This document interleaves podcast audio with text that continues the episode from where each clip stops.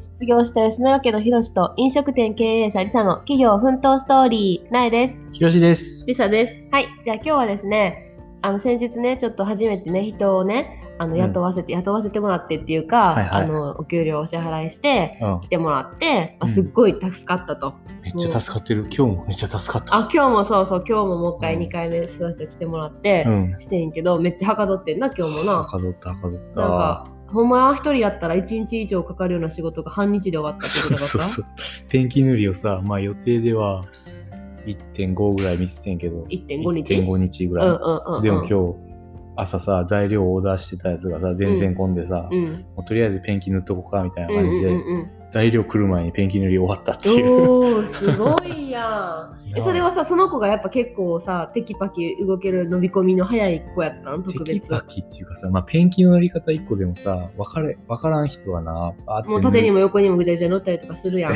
その人やりすぎや ちょっとやりすぎやけど、でもさ、ちょっとペンキちょっとべちゃってつけすぎて、タラーってなって、はいはいはいこのタレの跡とかできたりするんだよはいはいはいはいでもそういうのもさ、ちょっとまあ、初めにちょっとは説明するんで、でもそしたらもう綺麗にバーって塗ってくれるからさ、別に俺もいちいちなんか、ちょっと気にしながらとかせんでさ、もう両サイドから二人でバーすごいやん。めっちゃいい人やな。めっちゃ助かってるだか。よからったな。うん。でそれでまあ結局ねそうやって誰かに来てもらうのはいいとその 1×1 じゃ1じゃなくて、うん。1×2 はもういくらにでもなり得るっていう話をしてすごいいいねっていう話をしててんけど、うん。じゃあ一体そういう素晴らしい人材をはいはい。これからね、どういうふうに確保していったらいいのかっていね。うところ、またそれは多分さ日本にいる人でもうん。どういうさ、なんかまあえっと雇う側の人は人材ってもうみんなが悩むネタネタやと思うねんな、うん。別にこれは私たちがオーストラリアにおるからだけじゃなくて。そうやね。うんうんうんうんうん。いや、俺がさ、感じてんのはさ、うん。い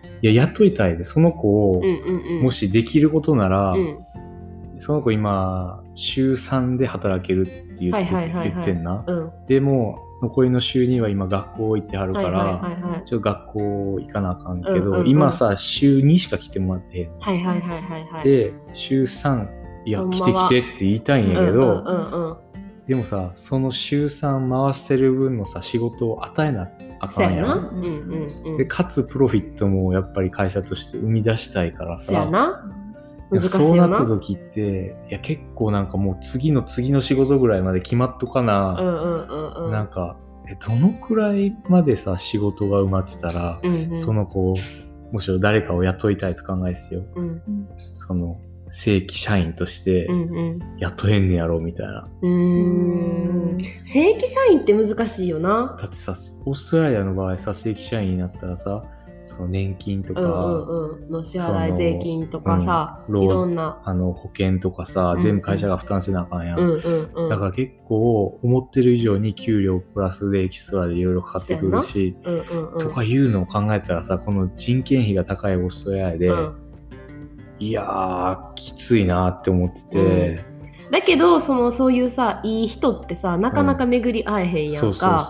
だからせっかく来てくれてもうなんかフィーリングもあってさうんうん仕事もやりやすくてさ、うん、いいなって思ってたらさうんキープしたいっいや、したい。て思うやん。うん、だけどそのためには向こうにとっても働きやすい環境じゃないとあかんから、そうやね。それなりのさ満足できるお給料をお支払いせなあかんとかさ、うん待遇とかさね。考えていかなあかんよな。うん。うんいやーでもどうしたらそのそこのステップに行けんねやろうななるほどねまあそこは多分自分のプロフィットを、まあ、しばらくは軌道に乗るまでは諦めて人件費の方に使うとか、うんうんうん。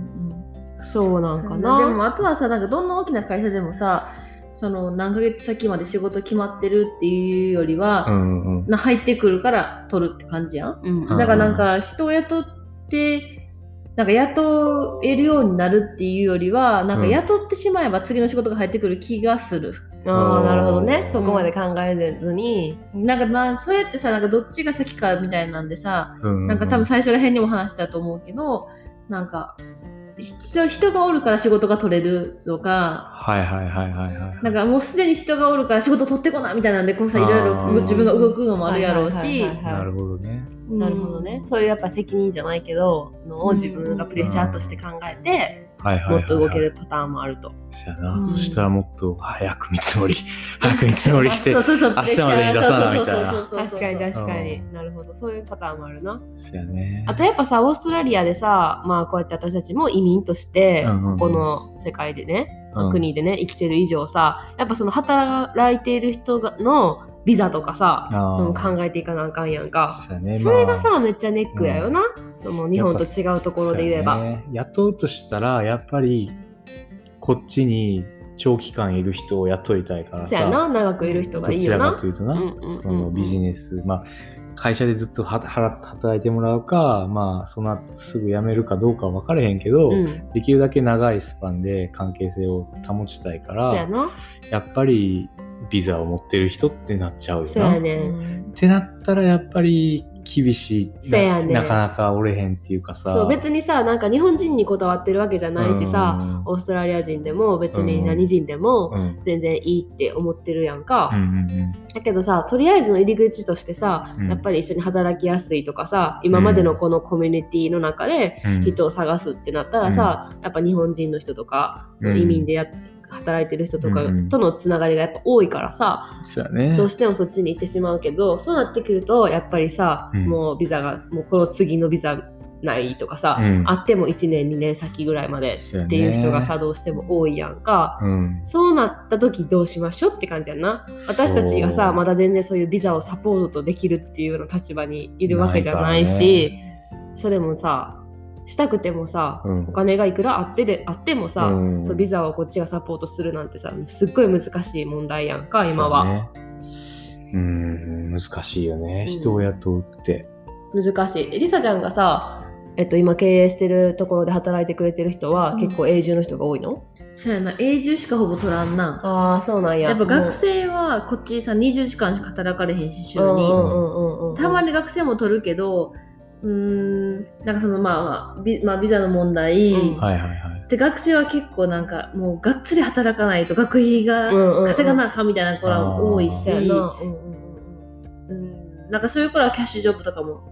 したいっていう。したいけど私は、はそういうリスクは背負う気ないから、うんうんうんうん。してないから、うんうんうんうん。ってなるとやっぱりローカルってなっちゃうかな。なるほどそういう子らはさパートタイムっていう感じでうん。雇ってるわけ、うちは全員カジュアル。カジュアルなんや、うん。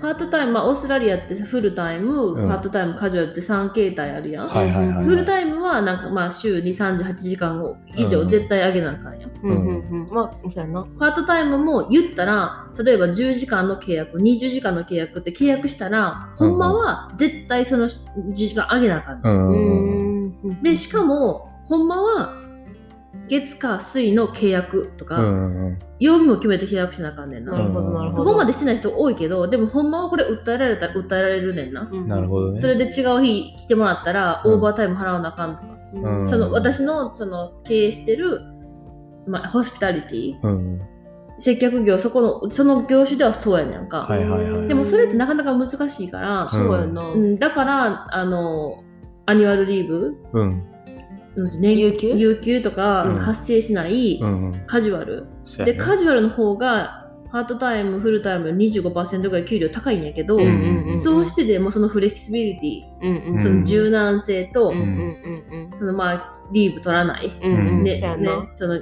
有給取らないって。いうのをそう有給も考取ってえ。そう、私はそんだけの時給を一人、1時間の時給高くなるけど、うんうんうん。そういう、そトーっちをタル。のあれとしてはうんカジュアルがいい。うんでカジュアルってさ、年金も払うの？払う。ああ、なるほど。ん払うんや。払うんや払う。へえ払わへんのは、その、ないのは年、え有給だけや。そう。と保険？有給とシックリーブあ、シックリーブね。病気の時の。病欠うん病欠の時のカバまあとは全部払う。ー。なるほど。うん。なるほど。なるほどね。えでもさカジュアルの子だったとしても結構コンスタントに仕事は振ってる？うん、そうやね。だから結構さ、まあ、冬は減るし、うん。売り上げがさ、まあ、売り上げが減るときはしょうがないかな。うん。でもそういう時にやっぱりローカルの方がいいっていうのは、うん。結構私のその、まあ、経営してる客層がさ若い子が客層多いから、うん。やっぱ自然と雇う子も若くなるんやんか、うん。うんだからそうすると結構実家に住んでる子らが多いから、その時期別に減ってもその支障がない子らばっか生り活に困るような。そうやねそうやねなるほどうんね。うんうん。自分のお小遣いがちょっと減るかなぐらいな感じやからそまあ別にうそんな、だから、それ、仕事が減ったからって、別に辞めていくとか、まあないな。そういうのは少だからない。そこが違うなそのランドスケーパーは生活背負ってる人らやんかそうやな。だからそこはちょっとここは違うところやな。そうやなそうやなまあじゃあ、もうちょっと、なんやろ、年齢層。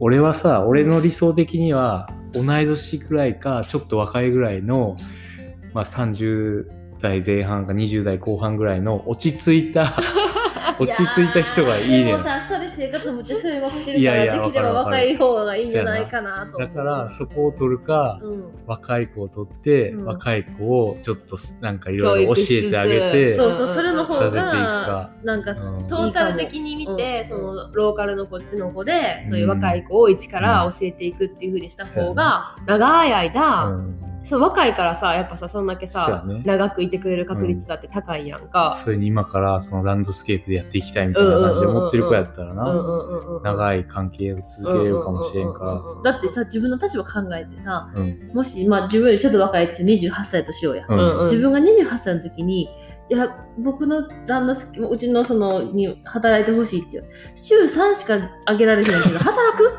働けへんな。働けへんやろ？うん。だからそこ考えた時にあな。あ、うん。まあ自分がもしさ独身でさ、うん。なんかそんなあんま将来のことも考えてない感じでさ、うん。とりあえず今の生活費稼げればいいかぐらいやったらさ、いいかもしれへんけどさやっぱそういう子はさ、長くは無理やよな。うん。うん。もうじゃあ、テーフ行かなあかんやん、俺。テーフに行って、テーフっていうオーストラリアの専門学校な、そこでランドスケーピング勉強してる子を、うん。なんかちょっと今探してんねんけど、うちで働けへんみたいな感じ。で。あーそうやなそれも別に悪くないアドと思う。とかを出せばいいんじゃないの？う。ん、だそかられいいかも。まあ、例えばそういう子らがさ、週3とかで学校行ってるとするやん。うんうんじゃあ週2でうちで働いてとか。うんうん、そういうさ例えばさ Facebook とかさそういうコミュニティありそうじゃない、ないんかな、そういうのを見つけてさ、うん。そういうところになんかメッセージとかさ、うん。アドとか載せれそうやね、だからせ専門学校の今勉強してる学生にアプローチっていうのもいい手やね、そのうちらのその業種的に結構さそのトレーニーみたいなのも来るやん、うん訓練生みたいな職業訓練生みたいなのも来るしさ、うん。それを自分らで確保しに行くみたいな。うん。うん。それ今はいいいやんいいやんいいアイデアひらめいたやんいや、まあ、それは前から思っててんけえどな。そうなん？てよいやいや、なんかさ、日本人結局、いや、日本人がやりやすいし、めっちゃ真面目に働いてくれるから、嬉しいんやけど、それやりやすいけど、やっぱでもそこに浸っとったら、なんかいつまでも、なんか、ぬるい生ぬるいな。そうそう、なんかずっと、まあ、入ってきて、一生懸命働いてくれては、まあ、やめ、日本に帰り、っていうので、なんか、悪落事かんな、うん、そうそう。やから、やっぱそこに飛び込んでいかなあかんねやろうなってはずっと思って。何やそれ。何やそれ言ってくれよ。まあでもとりあえずなまだはじ本当に初めの初めやから今はちょっとそのやりやすさとか、うん。目先のことをなちょっと考えて一生懸命すればいいかもしれへんけど、うん。まあ、もうちょっと落ち着いて、まあ来今だってど年とかっちみちせあのテーもうフその専門学校はもうホホリデーに入っちゃうから、うんうんうんうん。今別に行動してもいいかもね、うんうんうん。行動してちょっとじゃあ次その次年明けとかからそうやなラジオでその報告をそのうん。飛び込んでいく、うんうんうん自分のカンフートゾーンなんていうの？そうカンフカンフカンフートゾーン。カンフートゾーンやな。あの自分のさ自分のこの心地いいさ心地よい、この生ぬるいお湯から飛び出て、うん。うんうん新しい境地に飛び込んでいくはいはいはいはい。ひろしくはい。頑張って。もうす、やばいな、ストレス。多分そこ、結構な、俺そこがさ、うん。なんやろ、うまい具合に、あの、工程が進めへんとか、うん。なんか、あ時間通りうに、んこうへんこうへとかさ、でもそれトレスを感じるそういうはので。でもなそれはな若い子雇うとしょうがうん。ない、しょうがないよな。うん。だからそこを、教えちゃうぐらいなそうそうそう、教育やでそれは、そうやと思う、はい。あそういうじゃあ新人教育の会も そうやなそれもいいかもね。むちゃむちゃストレス溜まるひろしくんみたい。ななということで今日はまあこのオーストラリアで人材をどのように確保していくのかっていうトピックについて話してみました。はいはい、では今日も最後まで聞いてくれてありがとうございました。ありがとうございました See ya!